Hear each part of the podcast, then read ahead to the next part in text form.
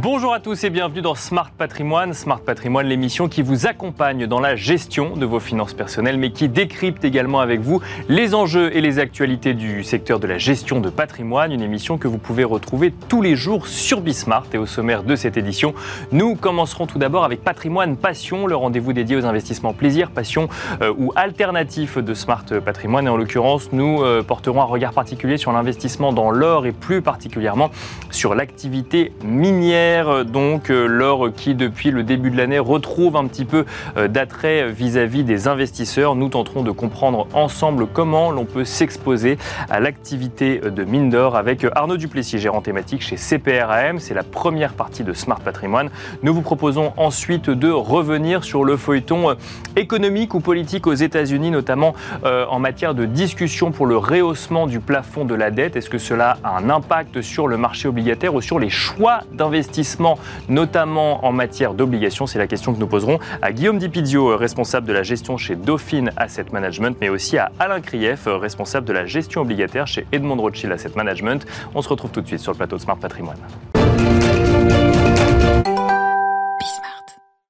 Et c'est parti pour Patrimoine Passion, le rendez-vous dédié à l'investissement plaisir, passion ou alternatif de Smart Patrimoine. En l'occurrence, nous allons tenter de regarder ensemble l'exposition à l'or des investisseurs, alors en direct, mais aussi, pourquoi pas, via des activités liées à l'activité, donc en lien avec l'or, et notamment l'activité des mines d'or. Pour en parler, nous avons le plaisir de recevoir sur le plateau de Smart Patrimoine Arnaud Duplessis. Bonjour Arnaud Duplessis. Bonjour Nicolas. Bienvenue, vous êtes gérant thématique chez Alors effectivement, quand on regarde le cours de l'or en dollars depuis le début de l'année, on constate qu'il y a un regain euh, d'intérêt des investisseurs qui peut questionner, au regard par exemple de la hausse des taux d'intérêt, on en parlera euh, peut-être, une légère consolidation sur les derniers jours, mais depuis le début de l'année, est-ce qu'on peut dire que l'or retrouve un rôle de valeur refuge, Arnaud Duplessis? Alors, je dirais reprise de l'or non seulement en dollars, mais aussi en euros, puisqu'on a établi un nouveau record en, euros cette année, ce qui n'est pas le cas en revanche euh, en dollars américains, puisque je rappelle le plus haut absolu avait été euh, atteint durant l'été 2020, en pleine crise sanitaire. On avait coté 2075. Cette année, on est allé aux alentours de 2063, 2065. Et on avait également presque égalé, en fait, ce cours au mois de mars, avril, en fait, de l'année dernière, lors du déclenchement des du conflit entre la Russie euh, et l'Ukraine. Donc oui, en fait, l'or reste toujours en fait un placement refuge, ça reste surtout un actif de diversification dans une allocation d'actifs puisque la corrélation en fait de l'or et des mines avec les marchés globaux est extrêmement faible. Donc pour un investisseur global, je dirais avoir de l'or sous forme du métal ou sous forme d'un investissement dans les sociétés minières permet une bonne diversification euh, dans un portefeuille global. C'est alors effectivement quand on regarde le, cours de l'or que ce soit en dollars ou en euros, on constate qu'il y a un regain, qu'il y a peut-être effectivement euh, une, volonté euh, d'y aller pour des raisons de valeur refuge euh, ou autres. Mais la question après, c'est comment est-ce qu'on investit en or? Alors, est-ce qu'on achète de l'or en direct? Est-ce qu'on achète des produits financiers en lien avec donc le cours du métal précieux? Ou est-ce qu'on investit dans une activité économique directement en lien avec l'or? Alors, tout dépend quel est votre objectif d'investissement dirais investir dans l'or physique, ça représente donc l'actif défensif Bien sûr. excellence, un peu la valeur de fonds de portefeuille qu'on va garder de façon structurelle en fait dans son allocation. Les mines en revanche ne peuvent pas être considérées comme un actif défensif. Pourquoi? Parce que déjà elles présentent une volatilité qui est quand même très élevée. Un actif en fait qui a une volatilité de l'ordre de 35-40% ne peut pas être considéré comme un actif défensif. C'est une façon plus dynamique d'investir en fait dans le marché de l'or. Et alors comment est-ce qu'on explique la volatilité en lien avec cette activité alors que l'actif qu'elles vendent pour le coup est plutôt un valeur refuge, une valeur refuge? Oui, mais les sociétés minières sont des sociétés donc Bien sûr. des problématiques d'exploitation, des problématiques de bilan, des problématiques géopolitiques. Donc il y a un certain nombre de facteurs de risque qui peuvent peser en fait sur euh, sur leur évolution euh, non seulement boursière mais leur activité euh, économique.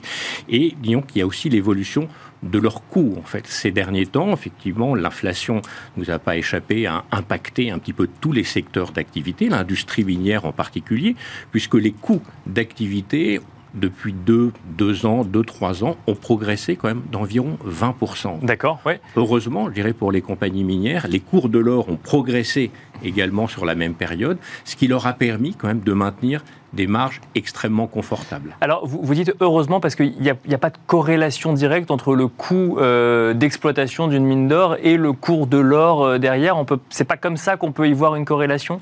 Non. Alors, ce qui, ce qui impacte surtout les coûts d'exploitation, ça va être la hausse des coûts de l'énergie. D'accord. Ouais, bien sûr. Et donc ça, c'est un point quand même très positif, puisqu'après la, la folie en fait des prix de l'énergie qu'on a pu observer à peu près à la même période l'année dernière, souvenez-vous, enfin que ça soit à la fois sur les cours du pétrole, sur les cours de l'électricité, sur les cours du gaz. Depuis tout ça, en fait, c'est quand même très fortement renormalisé, bien qu'on n'ait pas encore complètement, euh, on ne soit pas complètement revenu en fait sur les prix d'avant-crise, sur certaines euh, commodities énergétiques. Mais bon, ça aura un effet très très positif quand même sur les marges des compagnies minières. Par contre, je les autres, les autres facteurs de coûts importants, c'est les coûts de la main d'œuvre. Bien sûr. Là, par contre, on n'observe pas vraiment de décélération des parce que le marché est très tendu. Trouver des, des bons mineurs est quelque chose de difficile. C'est une, industrie complexe, donc euh, c'est une industrie complexe dans des, dans des localisations pas toujours très sympathiques. Donc trouver les bonnes personnes est un véritable challenge pour beaucoup de compagnies minières.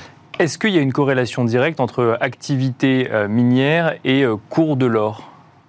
Alors, ou en tout cas performance des sociétés en, qui ont une activité comme celle-là et cours de l'or. Alors en tout cas corrélation avec l'activité oui parce que plus les cours de l'or sont élevés, plus ça permet de mettre en production des gisements qui ne seraient pas économiques si les cours de l'or étaient euh, beaucoup plus bas. Donc là, oui. Donc ça permet de développer de nouveaux projets euh, et peut-être de vendre un petit peu plus cher euh, ce qu'on a réussi à extraire et qui ensuite euh, alimente le marché. Oui, parce que par définition, gérer les marges des compagnies minières orifères sont directement corrélées à l'évolution des cours de l'or. Mais ce ne sont pas les mines d'or qui fixent le prix en fonction des coûts. Non, non c'est le marché qui leur fixe le prix d'achat de ce qui va sortir de leur mine. Absolument. Donc c'est un exercice quand même difficile pour des compagnies minières parce qu'entre le moment où vous faites une découverte minière et vous la mettez en exploitation, il peut se passer 10 ans, 15 ans, en fonction de la complexité euh, du gisement, en fonction de la difficulté à obtenir les permis, etc. etc. Donc il faut avoir une, véritable vision. Alors dans ces cas, dans ces situations particulières, il arrive que les sociétés couvrent une partie de la production de façon à fixer, dirais, un prix de vente, de façon à ne pas se retrouver dans une situation de trésorerie euh, périlleuse. Alors on parle d'activité minière. Euh, quand on parle d'activité minière, on peut penser penser à d'autres types d'actifs comme le pétrole qui sont notamment dans le viseur d'un certain nombre d'analyses ESG. Euh, e Est-ce que l'analyse ESG a un impact également sur l'activité économique des mines d'or? Alors c'est un très bon point. C'est un très bon point parce que les compagnies minières en fait se préoccupent de ces questions d'ESG depuis très longtemps euh, pour différentes raisons. La première, c'est que ce sont des sociétés qui sont directement impliquées, directement installées auprès de populations locales. Donc gérer la relation avec ces populations locales est juste fondamentale pour que tout se passe bien. Donc c'est-à-dire que les compagnies minières, finalement, vont participer à la vie locale en investissant dans des infrastructures qui vont pouvoir profiter à ces mêmes populations. Elles vont aussi les embaucher, c'est-à-dire dans les, les, mines, par exemple, qui sont localisées en, en, Amérique du Sud, en Afrique, enfin dans les pays émergents en règle générale, embauchent la majorité de leur personnel, finalement, vient de, des, des, des, villages euh, avoisinants. Donc, un véritable échange. Et je dirais, elles sont aussi contraintes à ces, à ces normes, parce qu'il est de plus en plus difficile d'obtenir des permis d'extraction minier. Donc, il y a des normes évidemment environnementales qui sont extrêmement strictes. Donc, pour ce qui concerne la gestion des déchets, euh, pour ce qui concerne l'utilisation de l'eau, euh, par exemple. Et je dirais déjà, si vous ne respectez pas ces normes, vous n'obtiendrez rien, vous n'obtiendrez pas en fait de permis d'extraction. Et si vous êtes déjà en activité et vous êtes pris en faute par rapport à ces points fondamentaux, eh bien vous risquez de perdre tout simplement votre licence minière. Donc, et donc là, c'est la fermeture pure et simple de la mine. Voilà, exactement. Donc c'est-à-dire que les sociétés minières sont très attentives à ça. Et j'ajouterais qu'en matière ESG, quand on observe en fait les notations des sociétés minières, beaucoup d'entre elles n'ont rien à envier à des sociétés de pur service, qui, qui ont par définition peu d'impact sur l'environnement. Et ce, malgré une activité quand même minière et donc d'exploitation du sol. Oui, oui, mais alors, vous savez, l'approche ESG, on peut on peut approcher les sociétés ESG de façon absolue ou on peut faire une approche qu'on appelle l'approche best in class. Bien sûr, bien sûr, sont les meilleurs. Bien sûr, c'est une activité qui a un impact en fait sur euh, sur l'environnement, mais l'idée et, la, politique suivie par par ces par ces sociétés est de minimiser autant que faire se peut l'impact sur l'environnement et beaucoup y arrivent très très bien. Une question euh, si on se met dans l'impôt euh, d'un investisseur, effectivement, alors on imagine que toujours sur ces sujets ESG, il y a euh, les très bons élèves et peut-être les moins bons élèves. Comment est-ce qu'on sépare le bon grain de livret et comment est-ce qu'on sélectionne effectivement les activités économiques en lien avec l'extraction d'or les plus vertueuses? Au sein de, de, CPR Asset Management, en fait, nous avons un, un suivi ESG global, en fait, de l'ensemble des, des, des, sociétés, en fait, dans lesquelles nous investissons, pas seulement les sociétés minières, puisque l'ensemble des, des, portefeuilles que nous gérons euh, sont suivis, en fait, sur, sur ce plan-là. Donc, les sociétés du portefeuille et de l'univers font l'objet d'un suivi régulier, d'une notation, et si cette notation se révèle insuffisante, eh bien, si la société n'est pas dans le portefeuille, évidemment, on n'intégrera pas dans le portefeuille, et si elle l'est, on la sortira. Merci beaucoup Arnaud Duplessis d'être venu sur le plateau Smart Patrimoine. Donc euh, nous expliquer comment s'exposer euh, au cours de l'or sans acheter directement de l'or, mais peut-être via une activité économique en lien avec donc bah, l'activité minière en l'occurrence. Merci. Je rappelle que vous êtes gérant thématique chez CPR Asset Management. Merci beaucoup. Merci Nicolas. Merci à vous également de nous avoir suivis. On se retrouve tout de suite dans Enjeu Patrimoine. Et nous enchaînons à présent avec Enjeu patrimoine. Nous allons tenter de comprendre ensemble quel impact il peut y avoir sur l'investissement obligataire des dernières semaines, de la séquence des dernières semaines que l'on a pu suivre aux États-Unis et des questionnements autour du rehaussement du plafond en ce qui concerne la dette américaine. Pour en parler, nous avons le plaisir de recevoir sur le plateau de Smart Patrimoine deux experts de l'investissement obligataire. Alain Krief est avec nous tout d'abord. Bonjour Alain Krief. Bonjour Nicolas. Vous êtes responsable de la gestion obligataire chez Edmond Rothschild Asset Management. Nous avons le plaisir d'accueillir également Guillaume Dipidio. Bonjour Guillaume Dipidio. Bonjour. Vous êtes responsable de la gestion chez Dauphine Asset Management. Alors Dauphine Asset Management qui est une filiale de Retores Finance depuis une semaine. C'est tout nouveau. Un petit mot peut-être Guillaume Dipidio? Euh, bah, écoutez, on est ravis d'avoir euh, franchi ce, nouveau pas parce que c'est vraiment une grande aventure qui est en train de, s'écrire. Et on va parler à présent d'investissement obligataire. On va commencer avec vous, euh, Alain Krief. alors, c'était un, personne n'en doutait. L'accord a finalement été trouvé. Donc le Congrès américain a adopté euh, samedi exactement euh, un accord qui permet de suspendre jusqu'en janvier 2025 le plafond euh, d'endettement public des États-Unis, un fonctionnement particulier qu'on connaît essentiellement aux États-Unis. Pour autant, avant cela, il y a eu une séquence de débats, de questionnements plus politiques qu'économiques entre démocrates et républicains. Il aura fallu attendre le dernier moment ou presque, avec le risque de voir le pays entrer en défaut de paiement pour qu'un accord soit trouvé. Au-delà du fait qu'on n'imaginait pas les États-Unis ne pas trouver d'accord, est-ce qu'il y a un impact sur l'investissement obligataire, non pas sur la réaction euh, pendant la séquence politique, mais sur la volonté d'investir ou non dans des obligations américaines alors qu'on attend, qu'on voit euh, le spectre d'un défaut de paiement euh, brandi dans des négociations politiques? Alors aujourd'hui, disons qu'il y a une incertitude qui s'est levée, donc c'est toujours bien sur le marché de façon générale, parce que y a, le marché anticipe toujours et, euh, euh, j'allais dire, euh, va prendre du stress et met du stress dans le marché par rapport à, ces, Bien sûr, oui. cette, à, cette, activité. Donc le marché s'imprègne quand même d'un stress politique, même si on n'imaginait pas. D'accord. On ne s'imaginait pas en effet d'un défaut sur la dette américaine. Bah, tout le monde est quand même inquiet. Et, si pour cette fois ça ne marchait pas. Bien sûr. On peut pas dire. Sachant que, ça n'était pas la première fois. Exactement. Le risque zéro n'existe pas, on le sait bien. Donc, il y avait tout de même un stress. Donc, au-delà de ça, qu'est-ce qui a été débattu et qu'est-ce qu'il en est sorti? Ben, Aujourd'hui, ce qu'on peut dire, c'est qu'on attend, euh, permettez-moi l'expression, un tsunami de d'émissions de dettes sur du, de l'obligataire court américain. D'accord. Aujourd'hui, il faut remonter les réserves. Donc on attend entre 200 et 400 milliards d'émissions euh, dans les prochains mois et voir pour que les réserves se, sont, on refait toutes ces réserves jusqu'à même un trillion. Bien sûr. Donc il y a quand même un effet massif sur ces émissions qui vont arriver sur du T-bill américain. Qui maintenant peuvent avoir lieu. Exactement. Et donc ça peut avoir un impact quand même sur les taux ou sur la valorisation des obligations déjà en cours. Exactement, ça va avoir forcément un impact. Pourquoi Déjà, bah, en fait, ça va retirer de la liquidité dans le marché. On sait qu'il y en a de moins en moins, parce que je Bien rappelle qu'il y a un- ce qu'on appelle un quantitative tightening. hein, après avoir euh, ramené des liquidités, on a fait l'inverse. On essaye d'en enlever une partie, bien une sûr. partie, Et là, en fait, ça va encore enlever de la liquidité. Alors, est-ce que c'est dommageable par rapport au- à l'obligataire? En fait, j'allais dire euh, peut-être pas. Ça dépend qui, de qui va investir sur ces T-bills.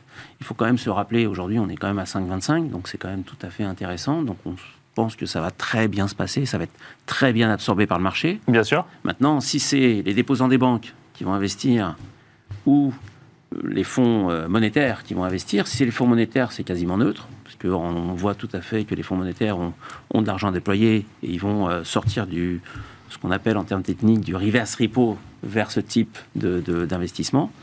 Euh, si ce- donc là, pour le coup, ça n'aura ça- ça n'aura presque pas d'effet.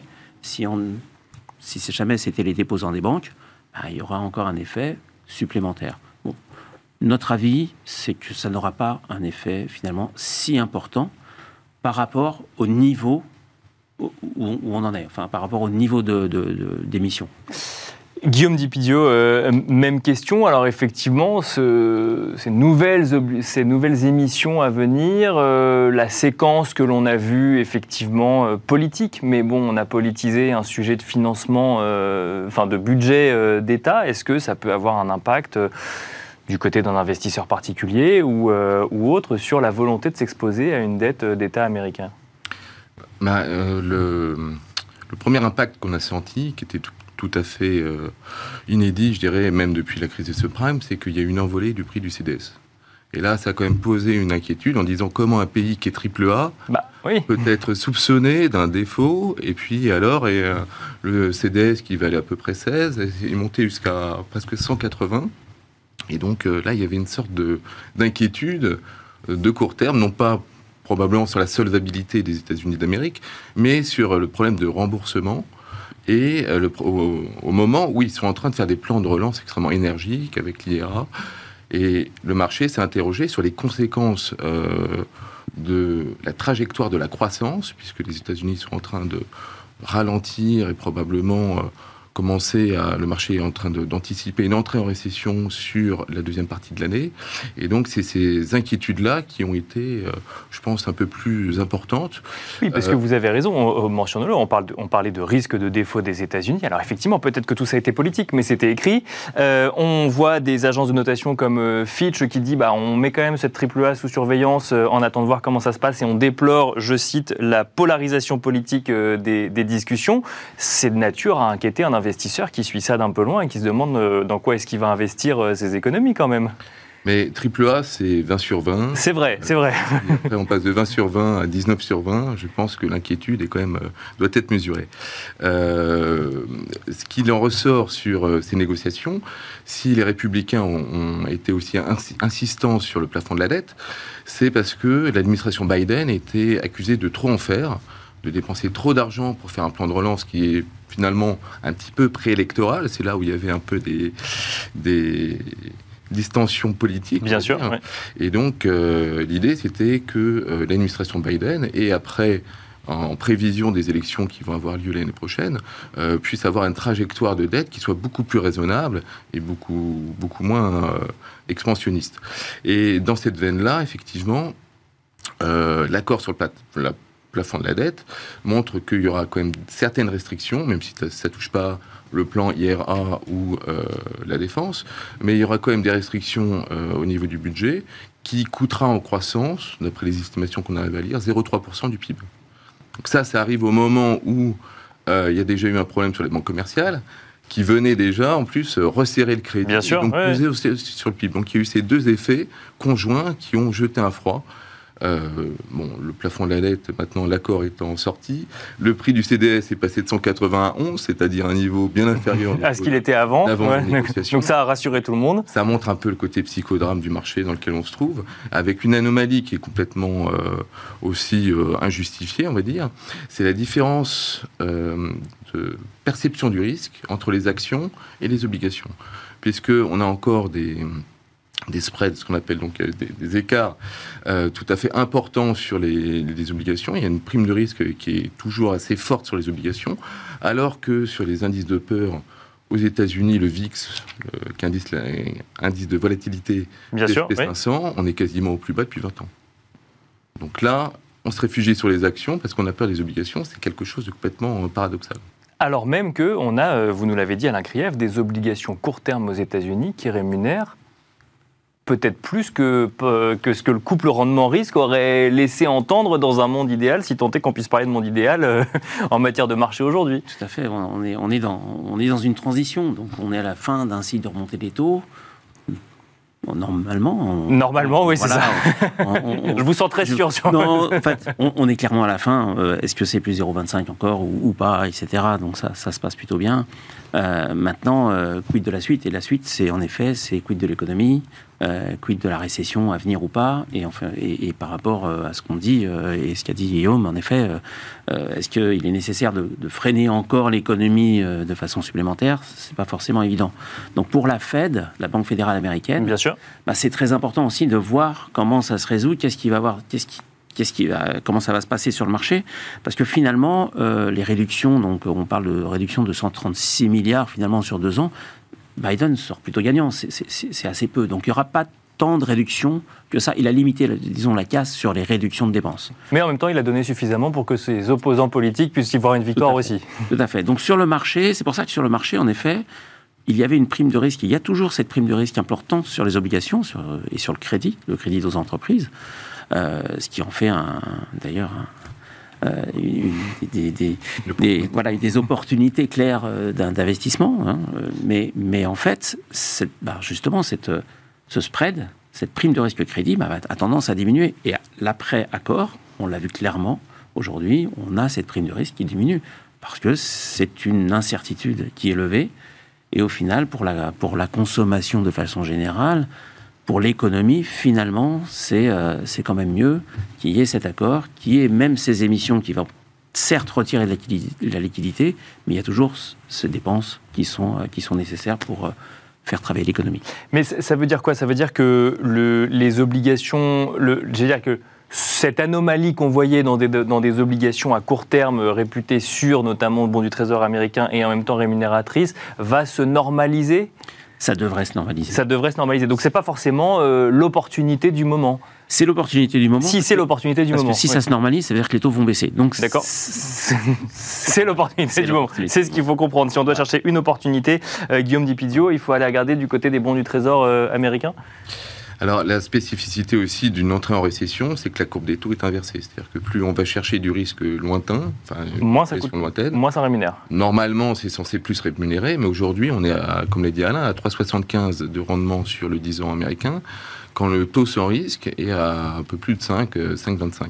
Donc, euh, à ce moment-là, pour l'épargnant, euh, il est quand même compliqué d'aller chercher un risque supplémentaire pour gagner quelques, Bien sûr. ouais. quelques 0,5, 1% de plus, alors que déjà le taux sans risque est extrêmement rémunérateur. Et peut-être euh, qu'il sera plus rémunérateur que le niveau d'inflation. Mais alors, qu'est-ce qu'on fait quand on est euh, professionnel euh, de, de la gestion? On se dit, bon, bah, on, effectivement, euh, dans un contexte comme celui-là, prenons ce qu'il y a à prendre et laissons le long terme pour, pour plus tard Ou au contraire, on, on admet que la situation n'est pas normale et qu'il faut se préparer à un retour à la normale. Bah, il me semble que du point de vue de l'investisseur européen, en zone euro et qui a des euros à investir, l'opportunité d'aller euh, déjà sur un marché en dollars, voilà, euh, nous, nos anticipations seraient plutôt euh, d'avoir un dollar qui s'affaiblit un petit peu, hein, que ce- cette, vigueur qu'on a eue, qui nous semble un petit peu anormale, se, se résorbe. Et dans cette, euh, dans cette configuration-là, s'investir en dollars dans un dollar qui se déprécie, il faut le couvrir. Et pour le couvrir, ça coûte peu près 1% et demi, 1,8%. Et donc euh, là déjà vous retrouvez, vous perdez la rémunération des 5,25 euh, en dollars euh, sur les, le taux sans risque américain et vous retombez sur le taux sans risque européen qui est à peu près à 3,25. Donc, restez en, France ou restez en Europe Voilà, euh, restons, euh, restons à la maison. Je pense que pour ça. l'instant ça se passe mieux. Et Il y a des opportunités en- sur l'obligataire en Europe également, euh, Alain Krief? Alors oui, il y a toujours des opportunités parce que les marchés américains et européens, bah, en fait, euh, mine de rien, surtout sur l'économie et sur les, la- les dettes d'entreprise ben, sont collées, Bien se, sûr, se ouais. suivent. Donc en fait, quand on sent qu'il y a une récession aux États-Unis, ben, forcément ça va impacter l'Europe et vice-versa, mais, mais plus dans ce sens-là quand même. Bien sûr. Ouais, Donc ouais. à partir de là, si euh, ben, en fait, si on a un peu plus d'éclaircies sur, euh, sur le côté américain, ne serait-ce que la baisse de l'inflation, tout simplement, Mhm. bah, on devrait à l'avoir aussi en Europe, etc. Donc ça veut dire quoi? Ça veut dire un soulagement sur, euh, sur la dette d'entreprise euh, européenne. Donc aujourd'hui, on a, juste après la nouvelle sur la dette, la dette américaine, on a eu une, euh, dire, un soulagement côté européen aussi sur les obligations crédit. Donc en fait, voilà, donc en fait, c'est forcément impactant et il faut quand même lire l'activité américaine pour comprendre l'activité européenne aussi, en obligataire. Tout est, si on parle météo, il fait beau sur euh, les euh, obligations d'entreprise en Europe pour un investisseur, Alain Krief, et je vous pose la même question ensuite, euh, Guillaume Dipidio. Alors oui, aujourd'hui, il fait Oui. beau. Euh, aujourd'hui, certes, il y, a des, il y a des problèmes qui sont très ciblés sur certains secteurs. Il y a des secteurs d'activité qui sont plus touchés que d'autres. D'accord. Et, mais quand on va chercher de la qualité, que ce soit de l'investment grade ou ce qu'on appelle le haut du high yield, le- la signature WB, c'est-à-dire qu'on retrouve euh, un gros panel de l'activité, on a à la fois du rendement et à la fois de la qualité. Donc en fait, Et du risque. et du risque. Plus Là, on risque. en retrouve un peu quand même. On en retrouve un peu, mais après, vous avez des, des rendements qui sont de l'ordre de 5, 6, qui sont tout à fait, euh, tout à fait sympathiques. Euh, et là, pas forcément sur un an, mais sur euh, 3, 4, 5 ans. Donc c'est quand même sympathique aujourd'hui, dans un marché où l'inflation, certes, ne descend pas si vite que ça, mais euh, elle, est- elle a tendance à descendre. Donc euh, s'assurer d'avoir un... En 5 tout ou cas, le 6% mouvement a l'air d'être enclenché. Voilà. Donc ça devrait bien se passer. Euh, Guillaume euh, Dipidio, vous nous avez parlé tout à l'heure de la différence d'appréciation entre les actions et les obligations quand on, euh, effectivement, quand on parle d'obligations d'entreprise ou d'investissement sur les marchés actions. Euh, Est-ce qu'il y a des arbitrages plus difficiles aujourd'hui qu'il y a quelques mois? Euh, Est-ce que le risque rémunère toujours suffisamment? Euh, sur les obligations, il y a un phénomène qui est assez particulier, c'est que on est sorti de la crise Covid et tous les gouvernements, notamment en Europe, ont secouru les sociétés pendant cette période-là, ce qui fait que la plupart des bilans sont relativement sains. Et si effectivement euh, le contexte économique se dégrade, ce sera un petit peu plus tard qu'on le verra. Donc c'est pour ça que nous, on est plutôt sur des stratégies qu'on appelle des fonds datés ou des fonds échéances, euh, puisque pour l'instant, les marges des entreprises sont quasiment plus en Europe. Donc elles ont bénéficié, elles ont engrangé un petit peu des bénéfices qui permettent de solidifier euh, leur bilan. Et en plus, il y a un petit peu de visibilité. Donc avant qu'on ait une probabilité de plus forte de remontée des- du taux de défaut des entreprises, je pense que ça prendra du temps. Et donc c'est pour ça qu'à 3, 4, comme il disait Alain, il y a beaucoup de choses à faire qui sont très rémunérateurs en Europe, plus que les 3,25 euh, taux sans risque. Moralité, il est important de suivre ce qui se passe aux États-Unis, mais de regarder quand même quelles sont les opportunités d'investissement en Europe, si je comprends bien. Exactement. plus proche de nous. Merci beaucoup Guillaume Dipidio, responsable de la gestion chez Dauphine Asset Management. Merci Alain Krief, responsable de la gestion obligataire chez Edmond Rothschild Asset Management. Merci à vous également de nous avoir suivis et je vous donne rendez-vous très vite sur Bismart.